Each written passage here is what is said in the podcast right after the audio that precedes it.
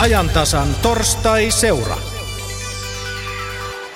Kolme minuuttia vaille puoli kolmen on kello ja on siis torstaiseen tapaan ajantasan torstaiseuran vuoro. Tänään puhumme ympäristöosaamisesta ja ennen kaikkea siitä, miten hyviä me olemme täällä Suomessa muuttamaan tuota ympäristöosaamista rahaksi.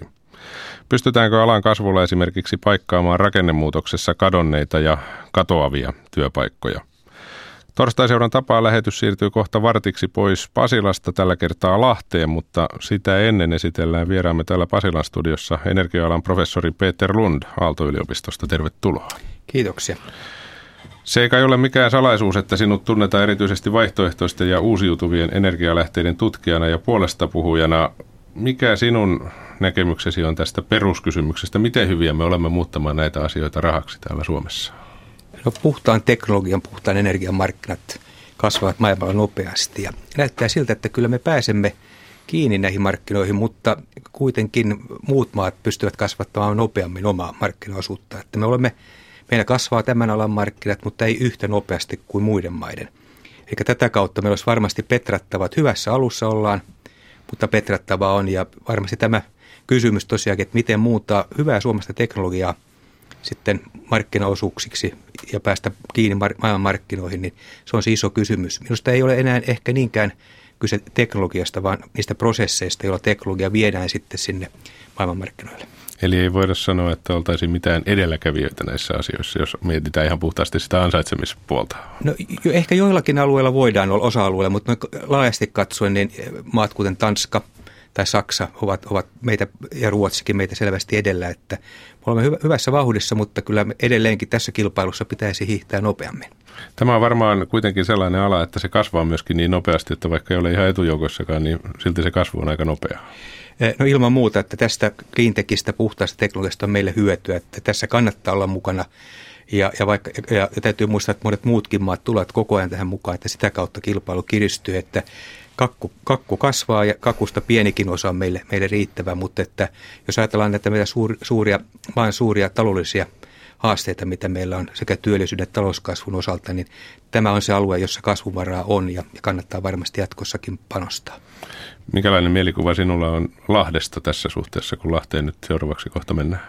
Lahti on varmasti edelläkävijä kaupunki Suomessa. Että he ovat satsanneet puhtaaseen teknologiaan, myös katsoneet niitä prosesseja, joilla – jolla sitten lahtelainen teknologia, suomalainen teknologia saadaan maailmanmarkkinoille.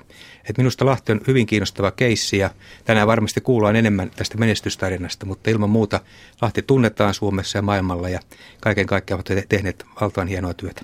Siinä tuli kauniita sanoja ja niiden mukana siirretään vartiksi keskustelu tässä torstaiseurassa Lahteen, Yle Lahden studioon. Siellä toimittajana Hanski Kinnunen. Joo, täällä posket punaisena kuunnellaan näitä kehuja ja Lahdelle vähän asetetaan paineitakin tässä nyt. Ja meillä on täällä keskustelemassa aiheesta ehkä tämä iso kysymys, miten muutetaan ympäristöosaaminen rahaksi on meillekin liian iso, mutta yritetään päästä sinne. Kunnallispolitiikko Ville Skinnari, tervetuloa. Kiitoksia.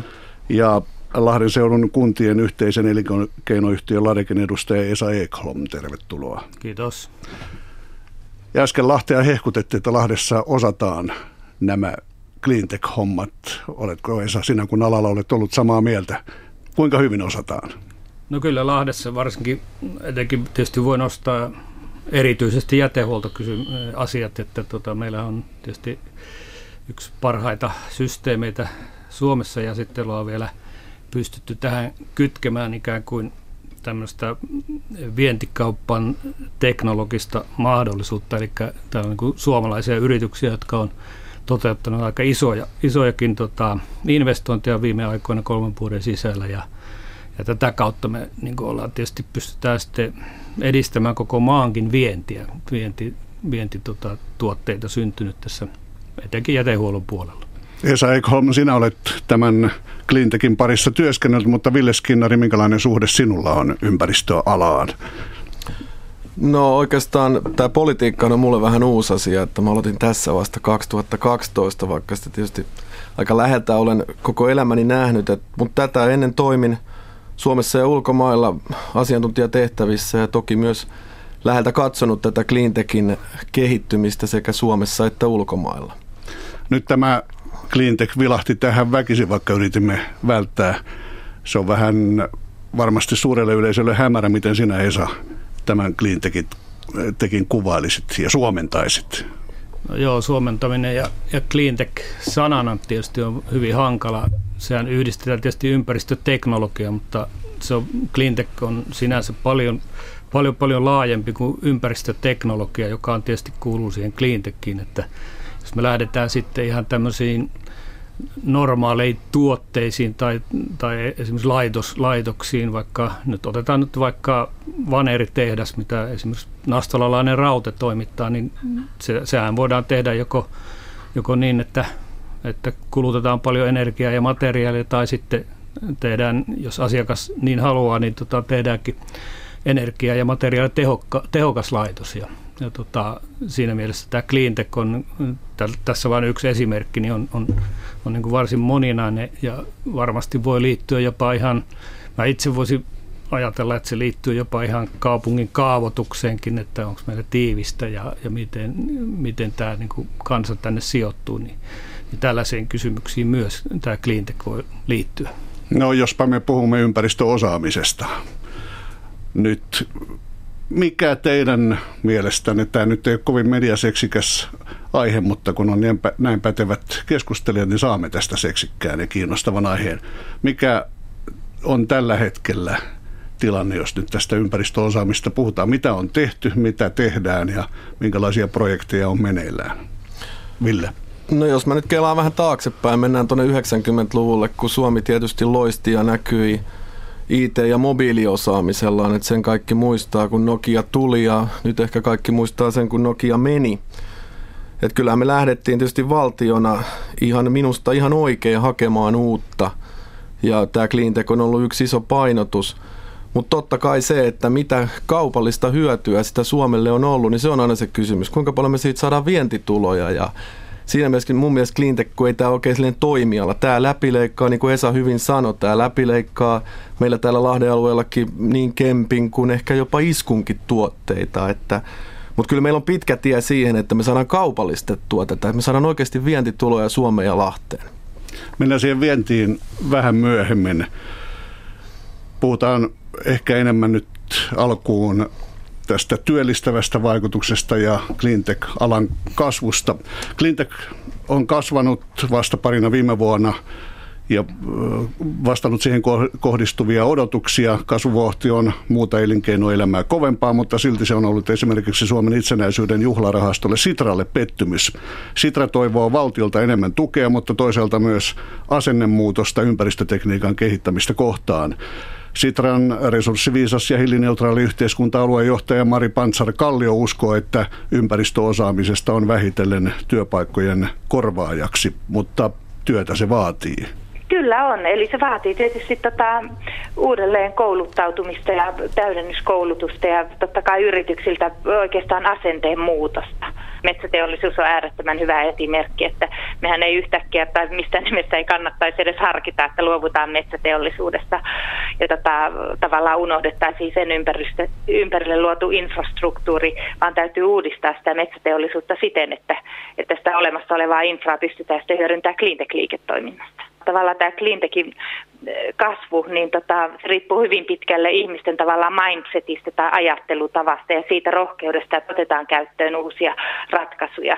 Ja sitten jos monta kertaa katsotaan näitä kuntien ja äh, tavallaan valtion hankintoja, niin voi olla, että siellä ei ole niin kuin, tavallaan kannusteita siihen, että lähdettäisiin ehkä ottamaan pientä riskiä ja kokeilemaan uutta teknologiaa. Että se on paljon turvallisempaa tehdä se päätös siten, että miten muutkin ovat aikaisemmin tehneet.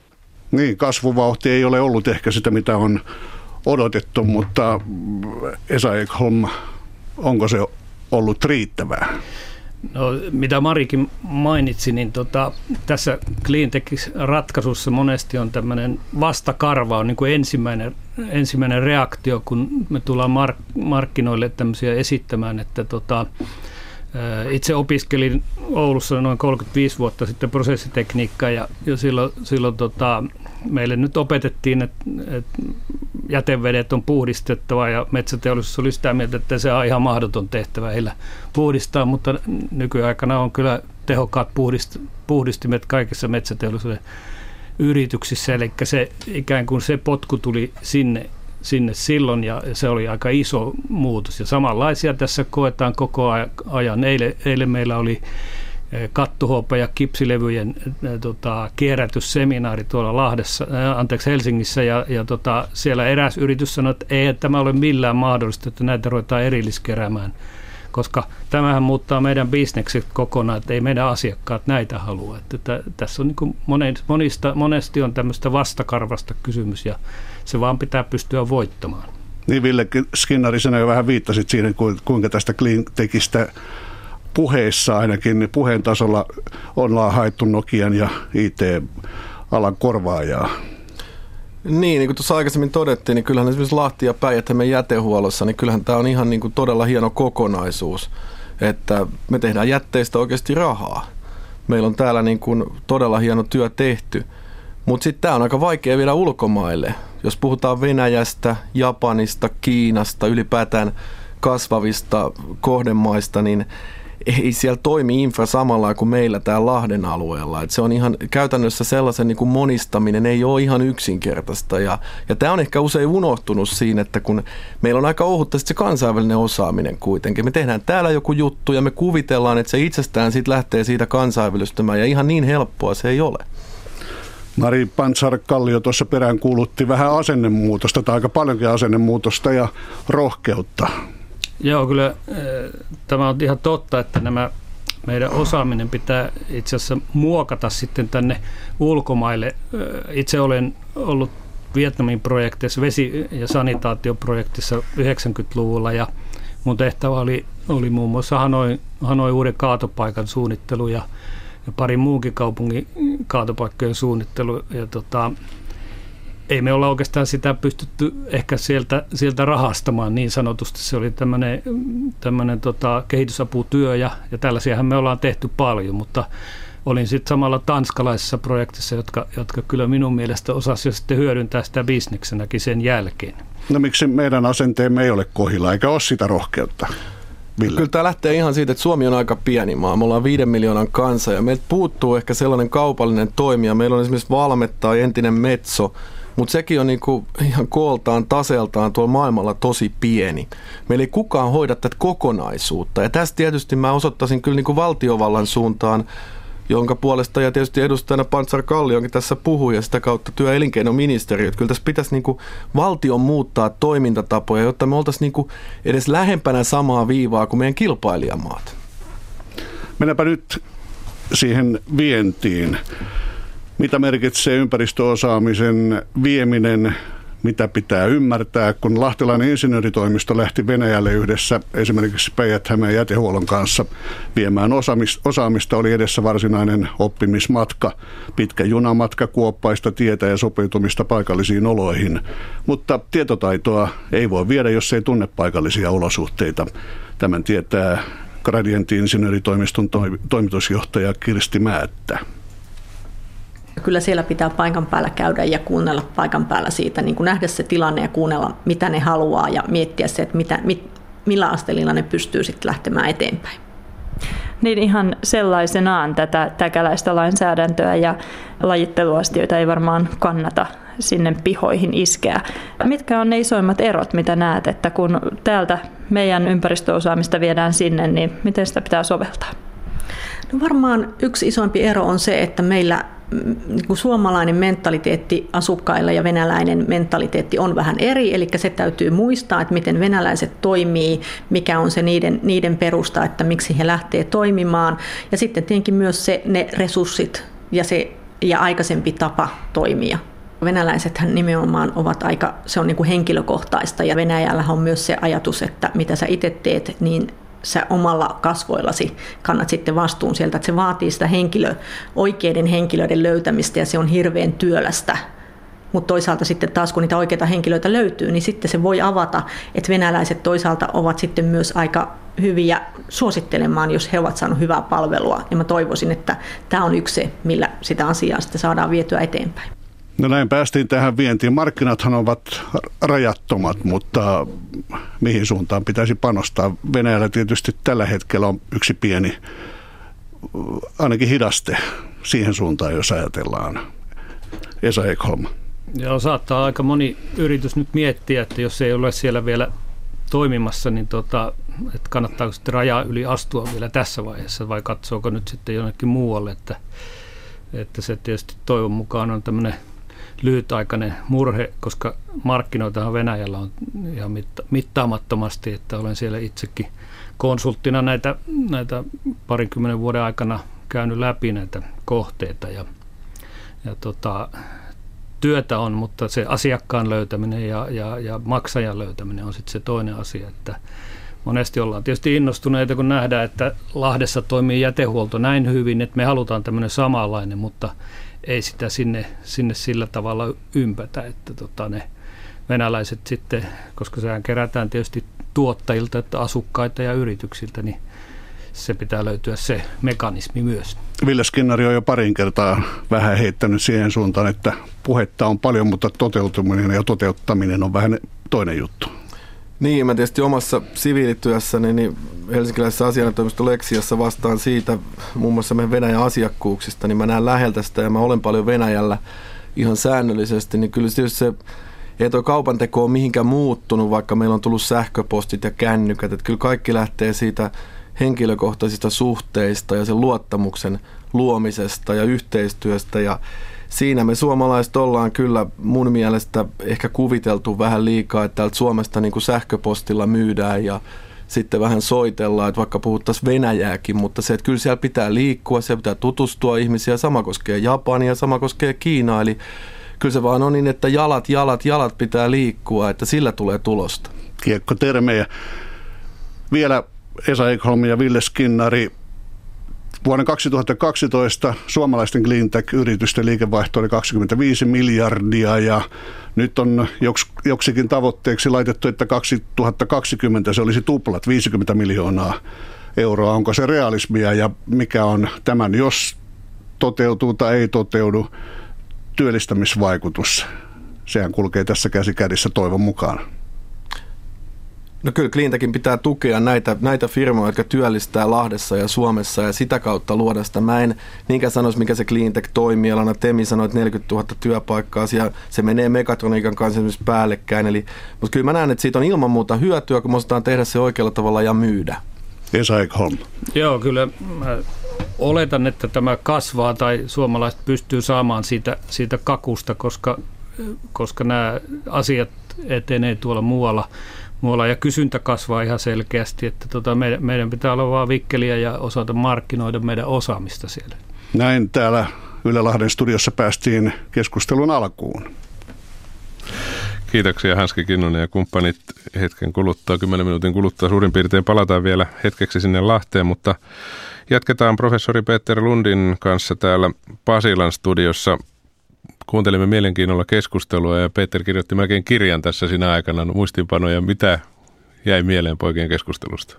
No minusta lahtelaisella on hyvin realistinen kuva niistä haasteista, haasteista kun, kun lähdetään kansainvälisille markkinoille. Ja ei cleantech, puhdas teknologia tietenkään poikkea siinä suhteessa muista teknologioista. Ja tässähän tuli tavattoman tärkeitä näkökohtia muun muassa kansainvälistymiseen, että tämä, me olemme tahdomme usein pitää sen teknologian täällä kotona. Ja, ja se ei riitä, että me tehdään hyviä asioita itsellemme, vaan, vaan meidän pitää lähteä ulos. Että me varmasti painottaisin myös tätä kansainvälistymisen merkitystä, että meillä pitää olla näkyvyyttä, näkyvyyttä päämarkkina-alueella. Siellä täytyy tehdä paljon tätä jalkatyötä ja mutta että, että yleensä suomalaisilla on hyvä maine, suomalainen teknologia on hyvä, että, että niin lähtökohdat meillä mielestäni moneen muuhun maahan verrattuna ovat hyvät, mutta että me emme ole ehkä niin lähtökohtaisesti sosiaalisia ja tässä tämmöinen sosiaalisuus, verkottuminen, kaikki olisi tavattoman tärkeää. Ja toisaalta, että tässä ei pidä niin nähdä asiaa pessimistisesti, vaan nähdä tämä asia mahdollisuutena, että uusilla toimintatavoilla, että, että lähdemme ulos Suomesta ja otamme enemmän riskejä. Ehkä valtion pitää olla enemmän myös jakamassa näitä riskejä yritysten kanssa, niin mahdollisuuksia on varmasti. Tärkeää huomata tosiaankin tämä puhtaan teknologian ympäristöosaamisen alue. Se kasvaa vahvasti maailmalla.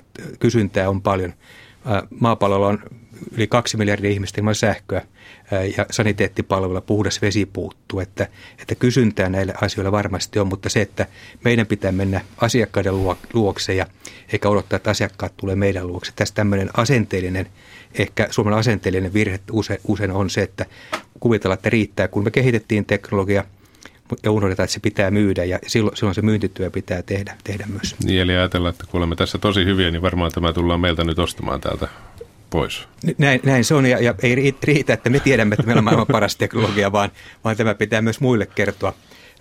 Toinen seikka, mikä tuossa tuli, tuli ehkä rivien välistä myös esille, oli kotimarkkinoiden merkitys, että poliittisilla päätöksillä Suomessa e-, energiassa tai puhtaassa teknologiassa – jos, jos meillä on poliittisia päätöksiä, jotka kasvattaa kysyntää, niin me luomme kotimarkkinoita suomalaiselle osaamiselle ja suomalaiselle teknologialle. Ja sen merkitys minusta on, on, on kyllä tavattoman suures.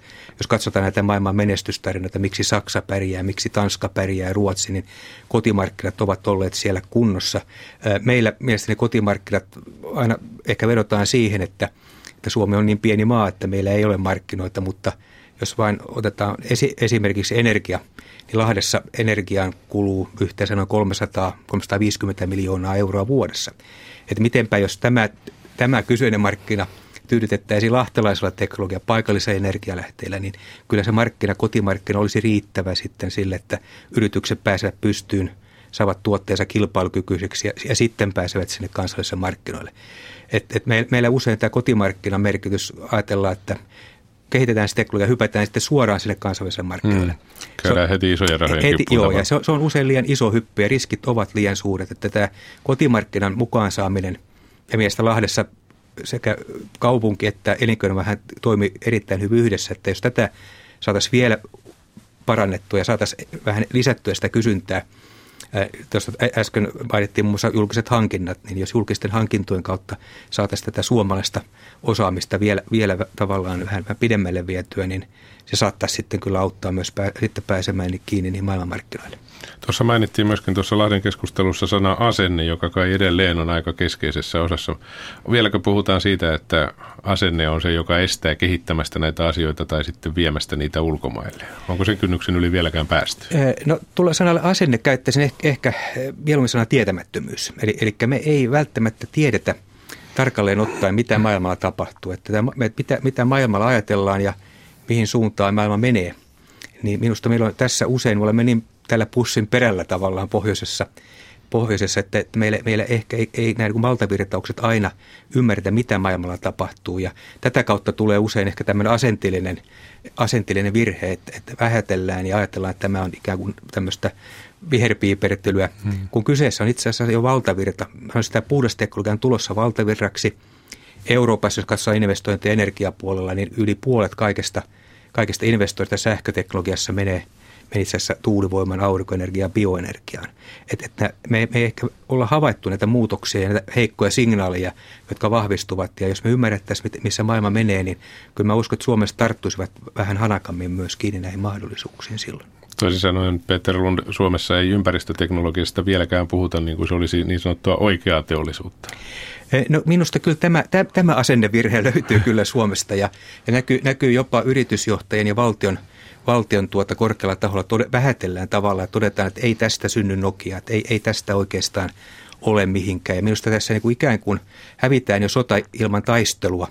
Ja, ja kun, kun minä katson Tanskan valtion päätöksiä, Tanska on päättänyt 2012, että kaikki sen energia tuotetaan uusiutuvalla paikallisella tanskalaisella energialla vuonna 2050. Ja tästä sitten syntyy sivulausessa 77 000 työpaikkaa. Ja, ja, ja tämän tyyppinen strateginen ajattelu, jossa jos tavallaan mietittäisiin vähän syvällisemmin, mitä mahdollisuuksia meillä olisi, niin siinä tarvittaisiin vähän asennemuutosta, että me pitää me olla, olla vähän niin kuin aina negatiivinen, vähän mollisävyinen kanssa, että otetaan niin kuin negatiivisesti, että, että kyllä nyt tämä menee, mutta ei, ei kuitenkaan, kun pitäisi sanoa, että miksi ei. Me, me, me lähdetään aina vähän niin kuin negatiivisesti liikkeelle, kun pitäisi ottaa enemmän tämmöinen positiivinen asenne, jolla, jolla lähdetään tarttumaan asioihin kiinni edelleenkin mä painottaisin, että Suomesta ovat tavattoman hyviä teknologiassa. Että meillä on osaamista, meillä ei välttämättä ole hyvää itsetuntoa näissä asioissa ja, ja tätä kautta me perinteisesti vähätellään niitä meidän mahdollisuuksemme. No jos ajatellaan myönteisesti tätä asiaa, yksi päivän pääkysymyksistä kuuluu, että paljonko työpaikkoja tai työtä on oikeasti syntynyt Suomessa toistaiseksi tämän ympäristöosaamisen ympärillä. Voiko sitä jotenkin määritellä? Ympäristöosaamisen tai puhtaan teknologian määrittely on vaikea, että helposti kaikki teknologia muuttuu puhtaaksi teknologiasta. Ainakin jos, haluaa olla. Jos, jos halutaan näin, näin että, mutta kyllä mä sanoisin, että jos, jos asiaa katsoo vakavasti, niin kyllä me puhutaan kymmenistä tuhansista työpaikoista ja, ja, ja nyt hallituksen tavoite luoda 40 000 uutta työpaikkaa tällä alueella vuoteen 2020. Minusta se on hyvä, oikeastaan jo aikaisemminkin, tässä 2015 se on hyvä tavoite. Että minusta tällaisia tavoitteita tarvitaan, koska ne, ne kuvastavat myös sitä, että aletaan ymmärtämään, että mitä mahdollisuuksia maailmalla, maailmalla on. Kaiken kaikkiaan e, esimerkiksi, jos, jos katsoo pelkästään energialaa, joka on yksi osa tätä puhdasta teknologiaa, on arvioitu, että parhaimmassa tapauksessa Suomeen voisi syntyä 30-40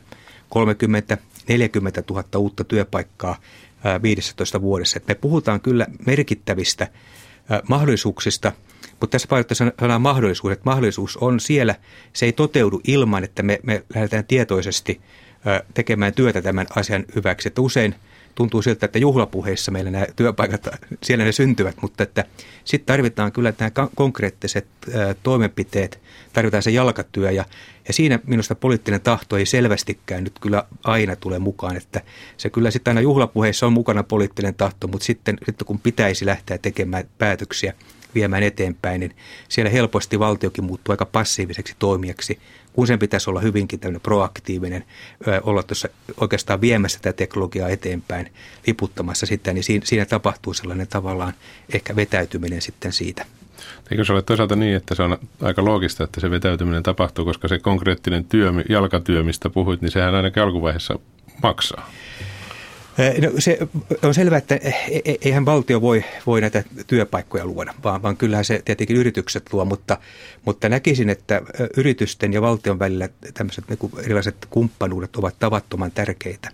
Ja, ja tässä suhteessa valtio toimillaan voi, voi itse asiassa luoda kotimarkkinoita ja tätä kautta pitäisi toimia itse asiassa vielä tiiviimmässä yhteistyössä valtion ja yritysten välillä.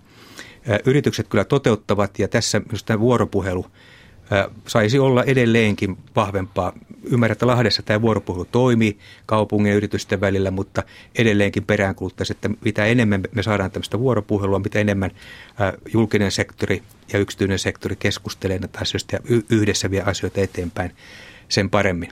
Energiapuolella me nähdään muun muassa, että energiapäätökset eivät Suomessa tue kotimaista teknologiaa, vaan se itse asiassa menee ulkomaille tuo tukee ulkomaista teknologiaa. Että näkisin, että olisi hieno, jos Suomesta energiapäätökset itse asiassa nojautuisivat suomalaiseen osaamiseen, lahtelaiseen osaamiseen ja tätä kautta synnytetään sellainen vahva kotimarkkina, josta päästään myös sitten kiinni sinne kasvaville maailmanmarkkinoille. Lahdesta puheen ollen mennään kuuntelemaan, mitä mieltä siellä ollaan tästä, mitä täällä Petterin kanssa juttelimme. Hanski, Joo, tartuimme heti tähän loppupuoleen, kun Peter Lund totesi, että Lahdessa vuoropuhelu kaupungin ja yritysten välillä toimii ja kuinka ollakaan, kun meillä on täällä Ladikin edustaja Esa Ekholm ja poliitikko Ville Skinnari, joka samalla on myös Lahti Energian hallituksen jäsen. Toimiiko tämä vuoropuhelu? No tietysti mä tässä voin tietysti Lahti Energian puolesta sanoa sen, että kyllä meidän mielestä me ollaan sataprosenttisesti kaupungin omistama ja ollaan ihan ehkä viime aikojen pienten vaikeuksista huolta, huolimatta, niin pystytty olemaan kuitenkin omistajallekin hyvä palvelija ja tulouttaja ja ollaan tätä ekosysteemiä kehitetty täällä ja voi sanoa, että siinä on otettu jopa vetovastuuta.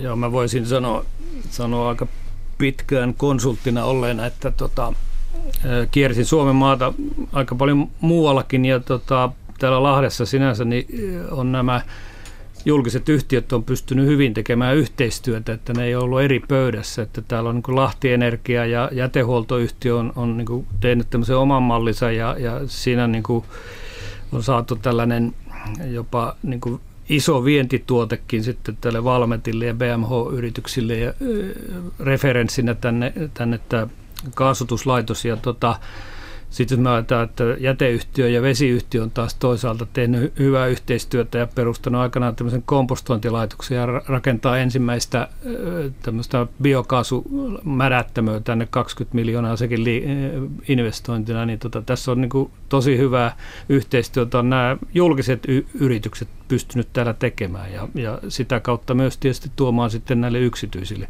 bisnestä.